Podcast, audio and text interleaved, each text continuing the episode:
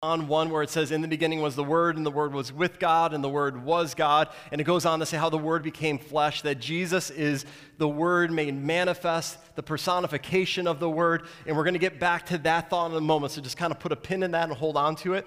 In week two, we talked about serving in the local church, that it isn't just something, well, I'm going to do it because they need somebody. No, we serve because God is so good to us. And because God is so good, we say, you know what? I'm not looking for anything out of it. I'm looking for what can I put into it? What can I do to build the kingdom of God? Because if Jesus would go to the cross on my behalf, what can I do to bring others to that cross so that they can meet Jesus, experience Jesus, and have their life set free? So that a spirit filled disciple is not a matter of if I serve, it's where am I serving and what do you want me to do, God?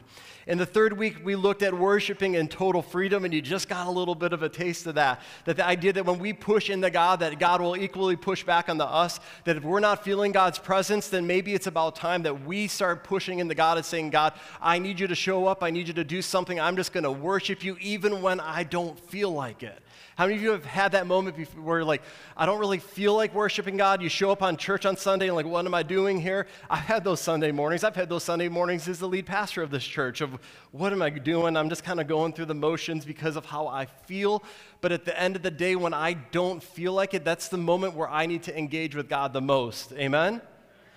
We got to last week's message and we talked about the Holy Spirit and we really kind of dove into this concept of uh, ruach, which is the, the word for a spirit in the Old Testament in the Hebrew, that when it's spoken, it engages both the breath and the lungs, that Jesus is the word, but the spirit is the ruach, the breath and the action of speaking something into existence, that God speaks. In the beginning, God created by speaking, and what did he speak? He spoke the word. What was the word? It was Jesus. And what was the action behind that word? The Holy Spirit moving things into action and changing things. And when we start praying, we start speaking that which God has called us to speak into existence, and all of a sudden things start changing. Why do we feel so often that, well, I don't know how to pray or I don't want to pray? Do you know where that comes from? It comes from Satan. Let's just call it what it is because Satan doesn't want you praying. Because when all of a sudden you start interlocking with God and praying that which God wants you to pray, and we're going to get to it this morning in the passage, that when we start praying that God's will be done, all of a sudden we start as a mouthpiece of God speaking truth, speaking the word into existence, and then the Holy Spirit can jump into action and things can change. But if Satan can keep you from reading the word, then you don't know what God's will is. And if he can stop you from praying, he can stop you from speaking into existence. But when we start reading and we start speaking, all of a sudden everything can change. And so that's where we're going this morning. We're going to jump into this passage in a second, but would you repeat after me? Because I fully believe this. When we start vocalizing things that are coming from Scripture, it starts coming, to life, coming to life in our lives. So, Heavenly Father, Oh, come on. I'm, I'm like up here. I'm going to start, forget coffee. We're going to start serving energy drinks, and everybody's got to drink three of them before you come in here. Heavenly Father, your word is written in my mind and hidden in my heart. Your word is a lamp unto my feet and a light unto my path. I will seek you with all of my strength. My greatest desire is to be a disciple and to make more disciples. I will live my life according to your word. Your word, O oh Lord, is eternal. I had a video we're going to play, and I'm skipping the video because I just want to get right into preaching, and I think you're going to get the heart of the, what the video would have been, anyways.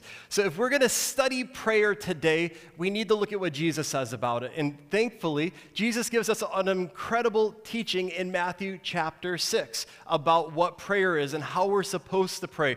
And we're going to dive into that, but you all know I like biblical context. So, I want to set up the biblical context so that we know what came before that prayer in Matthew 6 because I think it's important. So we're going to start by looking at Matthew chapter 4, verses 1 through 11. And this is immediately following the baptism of Jesus Christ. Then Jesus was led up by the Spirit into the wilderness to be tempted by the devil. And after fasting 40 days and 40 nights, he was hungry. And the tempter came and said to him, If you are the Son of God, command these stones to become loaves of bread. But he answered, It is written, Man shall not live by bread alone, but by every word that comes from the mouth of God. Then the devil took him to the holy city and set him on the pinnacle of the temple and said to him, If you are the Son of God, throw yourselves down, for it is written, He will command His angels concerning you, and on their hands they will bear you up, lest you strike your foot against a stone. Jesus said to him, Again, it is written, You shall not put the Lord your God to the test. Again, the devil took him to a very high mountain and showed him all the kingdoms of the world and their glory. And he said to him, All these I will give you if you will fall down and worship me. Then Jesus said to him, Be gone, Satan, for it is written, You shall worship the Lord your God, and him only shall you serve. Then the devil left him, and behold, angels came and were ministering to him. Now, through this, we can see every single trait of a spirit filled disciple that we've already studied. That Jesus, being the personification of the Word, the Word made flesh, is speaking to Satan. Now, you probably have heard it said before that when uh, you feel like a spiritual attack coming up against you and you don't know what to say, just say the name of Jesus. Very valid statement. But I want to take it a step further than that. I don't want you to simply have Jesus as your only vocabulary because in the beginning was the Word, and the Word was with God, and the Word was God, and the Word became flesh. This is when you say and speak Jesus Christ. When you speak the word, you're speaking Jesus. And what we see Jesus doing to Satan here is not just saying, Jesus, you got to go. He's saying scripture. He is directly combating everything that Satan is saying to him by quoting scripture right back to him and like, Nope, you're wrong because of this. You're wrong because of this. You're wrong because of this. Now get out of here. And he starts speaking to his problem. And what is he speaking? He's speaking truth. This isn't the, well, this is how I feel today. Whenever we start using those words, this is how I feel, we're in a very dangerous spot. Because when we say, This is how I feel, it's easy for my feelings to be good one day and low the next. And when they're low, all of a sudden I can fail and I can fall. When we look at Jesus in this moment, he has been in the desert, he has been by himself, he has been fasting, he has not ate in 40 days. And what is his go to? Not how he, he is feeling, but he's going directly to the word and quoting it back at Satan. He's fasting, he's praying, he's worshiping, he's getting into a, that full on proper relationship with God as he is in his man form so that he can serve humanity He's not doing this for him, he's doing this for us. He's doing this so that he can prepare to go and do his ministry, eventually going to the cross. And when he goes to the cross and he dies, he does it for you and for me, and then he's resurrected again. And what led him to this moment? This is my, my favorite part of this. Go back to the beginning of chapter 4. Then Jesus was led up by the Spirit into the wilderness. He did not go on his own. He didn't do this say, you know what? I think this is a good idea. I might try this. No, he was led by the Spirit into this entire encounter. So when he goes through that period of fasting, and how many of you know that you've went four hours without eating and you're hungry?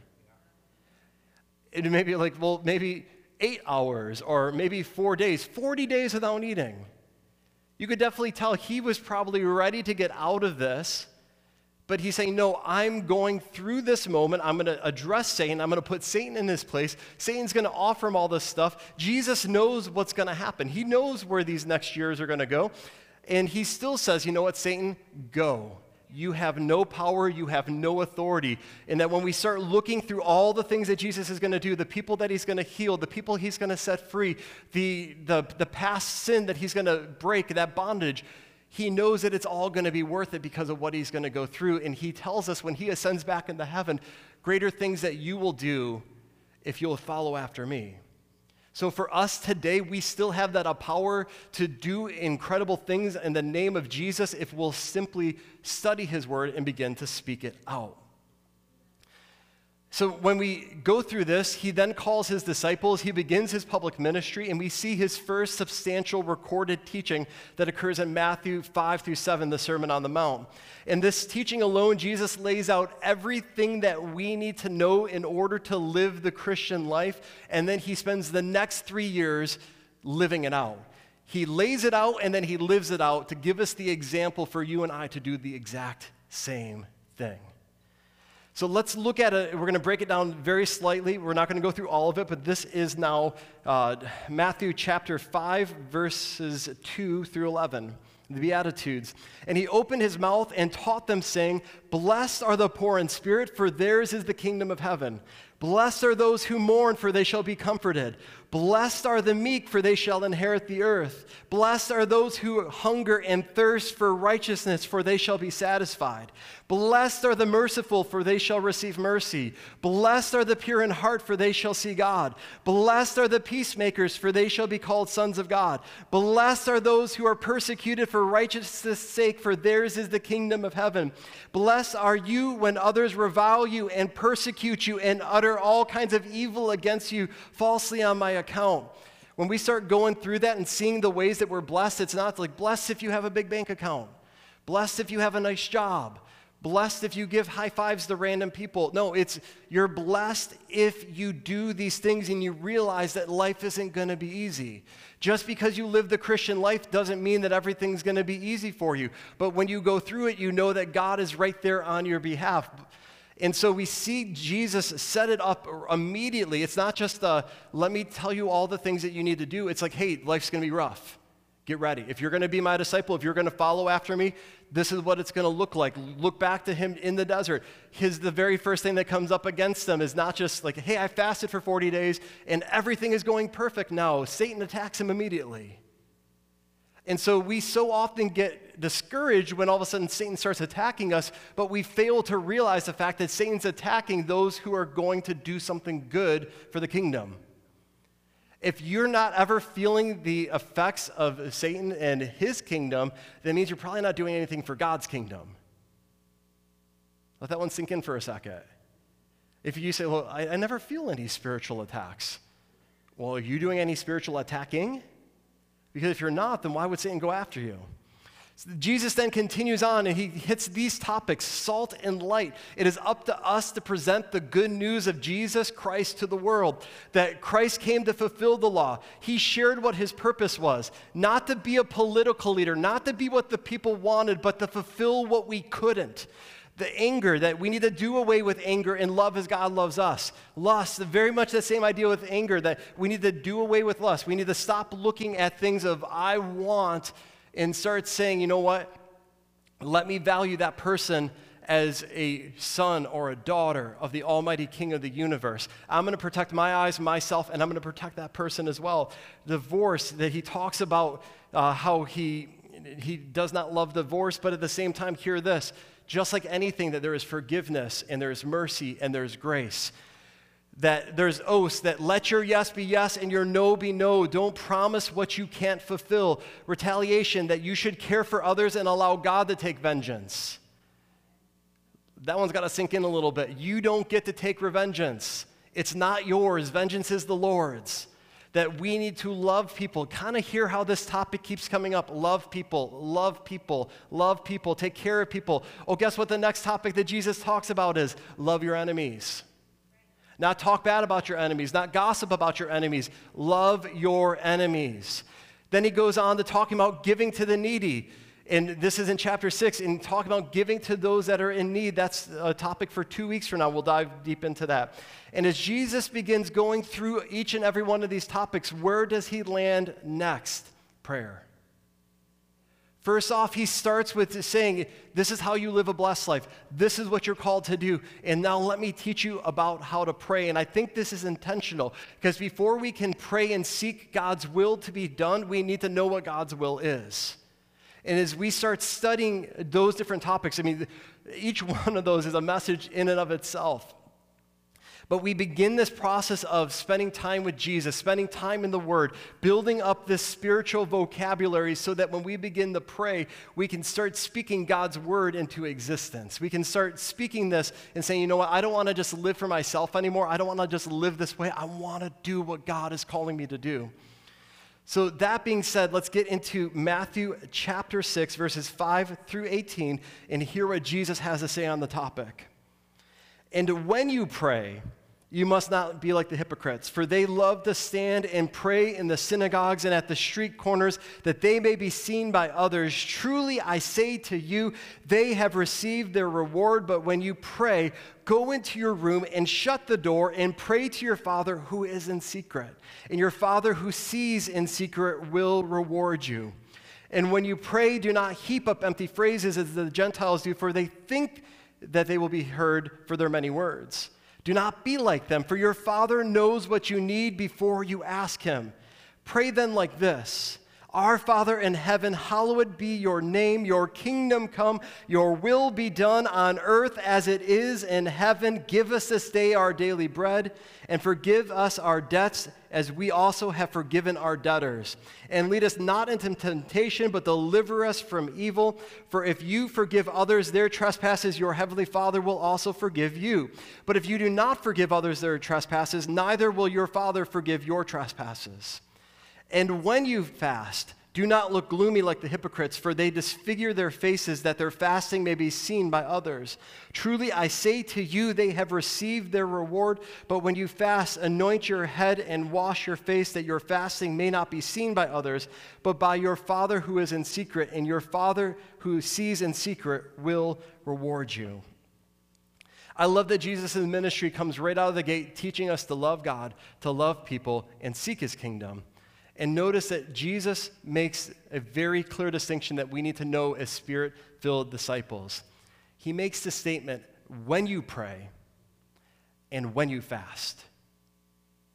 For a spirit filled disciple, fasting and prayer are not options. They're simply not. You don't get to say, you know, I don't really feel like fasting, or it can look different for each person in the room. I'm not calling you to a 40 day fast in the wilderness like Jesus did. But Jesus' words say, when you fast and when you pray, in the same context that it says, when you forgive, that prayer and fasting are not options, that the timing, the style could look different. He doesn't say who you need to pray with, how you need to pray, do you need to do this, need to do that. It's when you pray. So it's something that we need to do. And let me just remind you that Thursday is our first uh, Thursday of the month, uh, fasting day, with the sanctuary open up for prayer in the evenings. Not saying that you have to be here, but I'm just saying that it's available. And let me encourage you fasting supercharges your prayers. When we pray, we're speaking out the Word of God into existence. We're speaking so that God can do something in our lives, in our families' lives, in our communities, what God is calling us to pray. And fasting supercharges that because we're getting more and more in tune with what God's wanting us to do. So that's this Thursday night. That Jesus gives us a plan for prayer.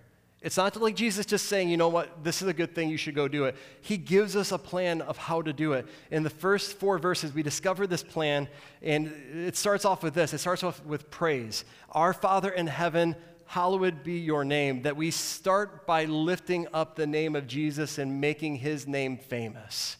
That it's not about me and it's not about you, but it's about an almighty God of the universe that loves you enough that he wants to interact with you. And so often I think we look at it as like, well, I'm afraid of what God's going to say or what God's going to do, and He knows that I mess up. He already knows all those things. God's not surprised by a single thing that you're going to say to Him, He just wants to talk with you. Put it in this context that when you say, you know what, I'm just not going to pray because God knows uh, what, what's going on and I just don't want to speak with God, you are the three year old in the room who just got in trouble and is throwing themselves as a temper tantrum on their bed and God's right there with you, anyways, watching to make sure that you're still breathing and that you don't break anything, and watching you be ridiculous, like hitting your bed and your pillows with your hands and kicking your legs, and is just standing there waiting, like, Are you done yet? Like, can we talk? if you've ever talked with a toddler when they're crying. It's like, I can't understand you. Can you stop whining and crying? I want to help fix your problem. Or an adult who is whining and kicking and screaming because we still do that too. It's not just a toddler thing. We do it as well. It may just manifest as something different, but when we say, God, you are holy and you're awesome and you're incredible. Let me come into the throne room. Let me talk with you because you want to talk with me. When we have that kind of an attitude, it is amazing watching how things begin shifting in the environment. So, next, it's purpose, your kingdom come. That this idea that we are here in the world as Christians, as followers of God's mission, as followers of God's plan, that God has a purpose for each and every one of us in this room. Your purpose is different than my purpose. Your mission different than my mission. By the way, that's the topic for next week is the fact that a spirit-filled disciple learns to identify what their mission is. And as they learn to identify their mission, they go out and do what God calls them to do. Because my job, you've heard me say it all the time, I'm going to say it until I'm blue in the face. I'm going to beat the drum for this over and over again. And be, I'll be the broken record that I want you to realize this. I'm here to help equip you to do what God's called you to do. I'm not here to say, you know what, God gave Pastor Frank a fantastic idea, and because God gave that to him, now I got to make it happen. No, my job is help Pastor Frank make that happen. My job is help you accomplish the mission that God has placed on your heart. That I'm not called to do what you're called to do, but I'm called to help you do what you're called to do so that we can go into all corners of this world and make Jesus Christ famous. So, our purpose is to pray that God's kingdom comes, that His will is done on earth as it is in heaven. Not my will, not your will, but His will be done. Then we go into physical needs that give us each day our daily bread. Because each and every one of us know that there's things that we need physically so that we can survive. And that there's moments where I don't know how the, the money is going to come in. I don't know where the next meal is going to come from. I don't know where the, the physical condition, the physical sickness, whatever it is. We're called to pray for those things. So often it's like, well, you know what, I'm just gonna, I'm gonna deal with that and we're gonna get, we're gonna get through it. No, go to God about it. Sometimes God will give you the, the, the physical answer for the physical need, and sometimes God will give you the supernatural answer for the physical need. But if we don't go asking God for it, we're, we're not gonna see it. So we need to go before God and ask for those physical needs, but then realize that it's not just a physical need because this body will eventually die. But we have a spirit amongst us that it's either going to go to heaven or going to go to hell. So we need the spiritual needs too. Forgive us our sins, for we ourselves also forgive everyone in debt to us. That reminder that I need to go to God and say, you know what, God, I am so sorry for what I've done. Would you forgive me? Knowing that He will forget those things he will forgive me of those things because when he looks at me, he sees Jesus because I'm hidden in Jesus. So he'll forget those things. He won't hold those against me. But as I'm forgiven, I'm called to go and forgive others. See, we're good a lot of times seeking for the forgiveness for ourselves, but we're slow asking for the forgiveness and accepting the forgiveness from somebody else. We need to be intentional about that because as we have our spiritual needs taken care of, we need to hope and pray and seek the spiritual forgiveness for other people as well. And then it goes into protection and do not bring us into temptation. See, when God calls us to go places and do things, it's going to put us into difficult situations. It's going to put us into dangerous situations. That God, when you call me to go here, God, would you protect me? Would you protect my mind? Would you protect my thoughts? Would you protect my heart? Would you protect me uh, physically so that I'm able to do what you call me to do and accomplish your will? And when we pray like this, we start seeing the fact of, wow, God's will is being done through me. And this is the amazing thing as we line up more and more with Jesus, just like Jesus only said and did that which the Father told him to do, we start saying more and more of what, G, uh, what God tells us to do. We leave the old self behind and we begin speaking and doing that which God calls us to do. We don't become super spiritual in the sense where I'm never going to hang out with that person ever again.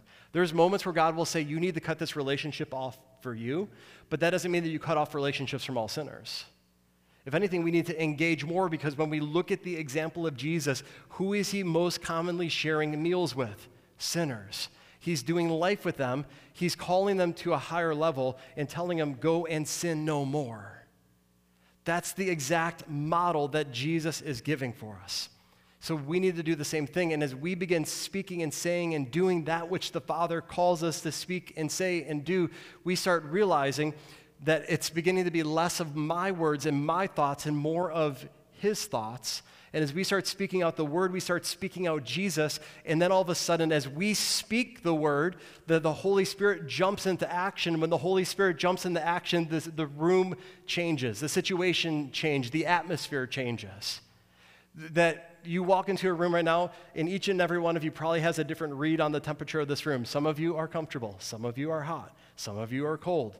And you're being essentially like thermometers of like, this is what I feel in the room you need to be a spiritual thermostat where you said, you know what, it's not working in here right now. Let me just change up the heat a little bit. Let me warm it up. Let me cool it down. When you are operating in what the Holy Spirit has for you to do, and you're spending time in the Word and you're spending time in prayer, you are a spiritual thermostat and you change the atmosphere for the people that you're around.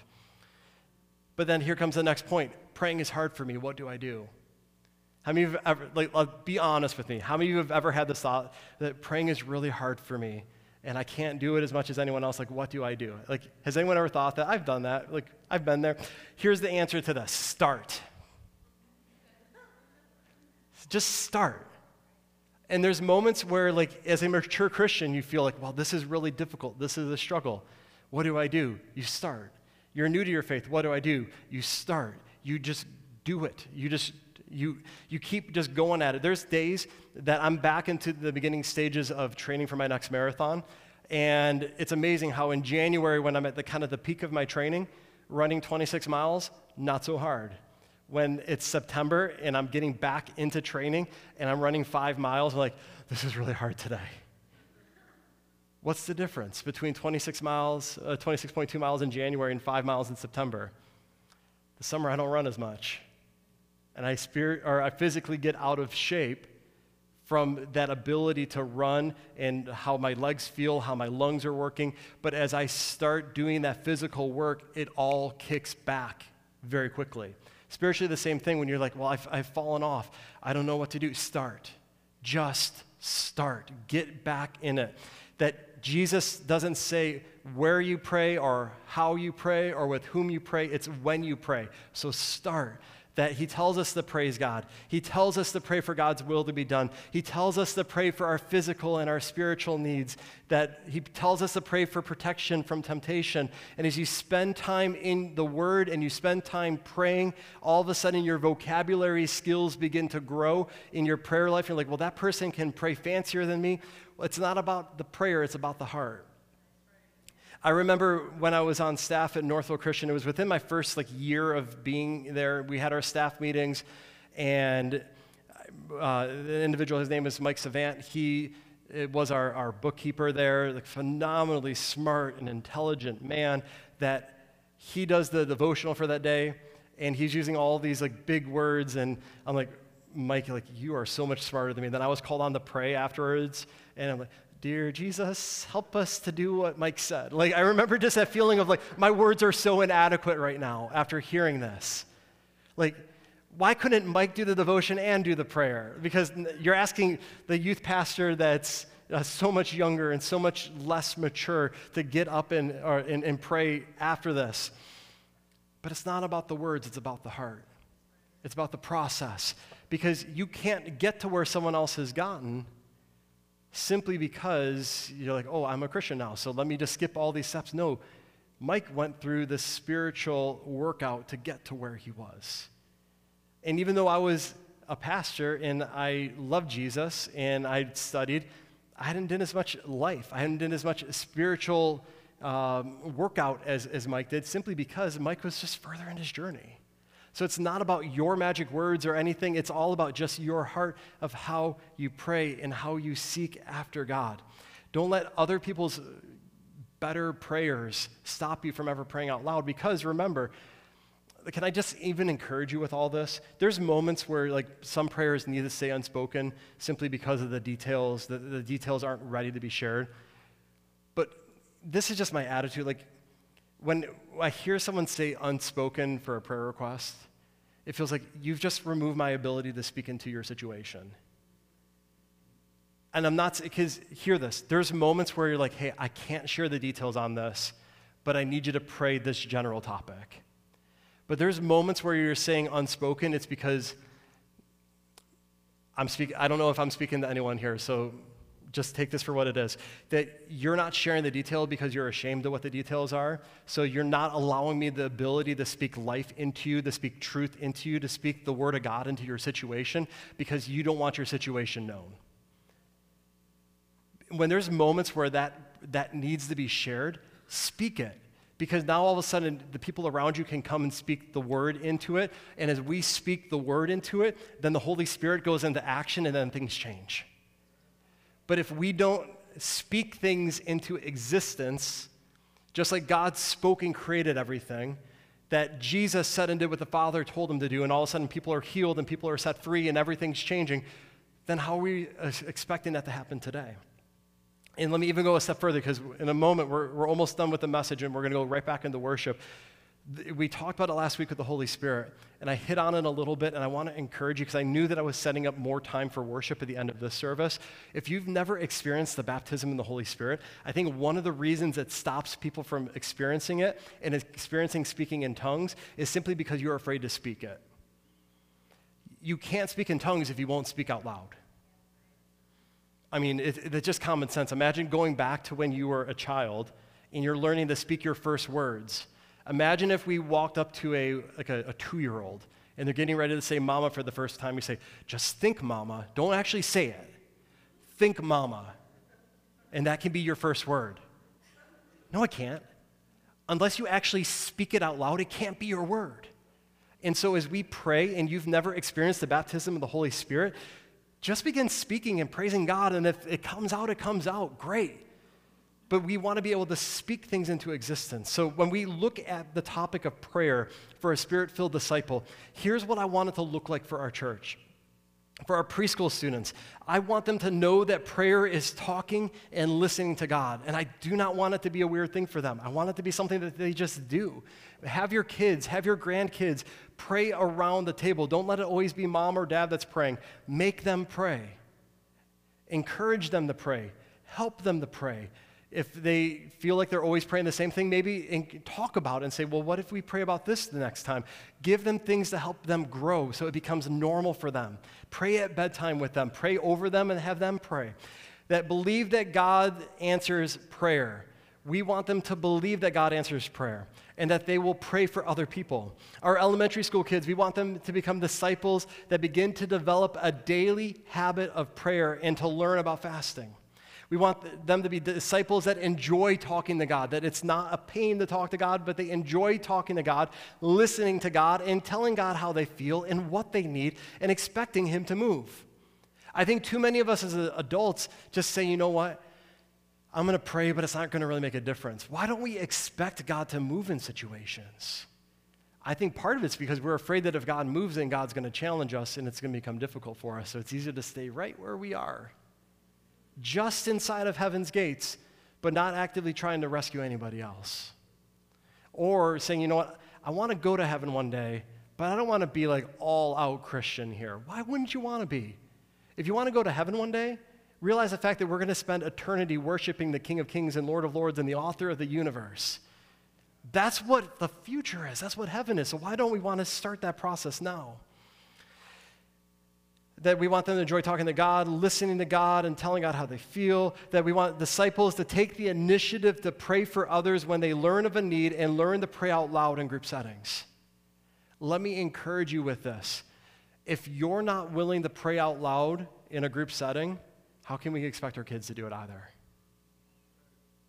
So when you come on Thursday night to our prayer and uh, fasting day and, and that night of praying, don't be afraid to pray out loud. When you come to the altar in a few moments, don't be afraid to pray out loud because we are lifting the name high of the King of Kings. You're not going to go to heaven to be silent. I mean, we look through Revelation. Oh, we see angels uh, praising and, and, and, lifting the name of God, and holy, holy, holy is the Lord God Almighty who was and is and is to come. We're going to be loud in heaven. You're either going to have to get used, well, we're going to have perfect bodies, so we're not going to have to worry about our ears. You know, like this is a little bit too loud. I don't really care if it's too loud when we get to heaven. Here, yeah, I get it. You're. When we get to our youth, though, what do we want our youth? We want disciples that learn to hear and obey God's voice, begin to distinguish His leading from their good ideas, and trust God when He answers. That's a big key component right there, that we learn to trust God when He answers. Because a lot of times we get the answer, like, ooh, I don't know if I like that. Let me go and ask my friend what they think about this. If you know God spoke, don't go asking for a second or third or fourth opinion. There is no better opinion than God's opinion. If you go to a second opinion, like, well, did God really say that? I wonder who said in the book of Genesis, did God really say that? It might have been Satan. I, I don't know. And how did that turn out for Eve? Disciples that understand their partnership with God in intercessory prayer and begin to understand spiritual warfare, continuing to trust God for salvation, healing, reconciliation, and understanding that God brings, or that Christ brings victory. Like, hear that. Like, we want our students to exist here. I want our teenagers to know, you know what? Something's wrong. This isn't the way it's supposed to be. Let's go to prayer Let's, let's believe that God can do something. Let's believe that Christ can bring the victory. But in order for our students to believe that, we need to be adults that also equally believe that. We need to be disciple, or they need to be disciples that begin to experience times of solitude in God's presence and regularly engage in corporate prayer for God's mission to go forward. Disciples learn to manage their emotions by bringing all their feelings and needs to God. When we look at our current society and the younger generations, they take all their feelings and issues to other people. Why? Because the Gen X and older stopped on a regular basis taking their feelings and needs to God. And what is allowed by the older generations will be embraced by younger generations. So, if we want to see, see something change for these younger generations, it's time for the older generations to do that which they're supposed to do to set the model and the example so that when they see these younger generations struggling with this, they're like, here, let me show you and share with you my testimony of how God got me through that situation and being good examples for that. And that we want our youth to be disciples that learn to walk in forgiveness, enjoying God's mercy, and offering it to others.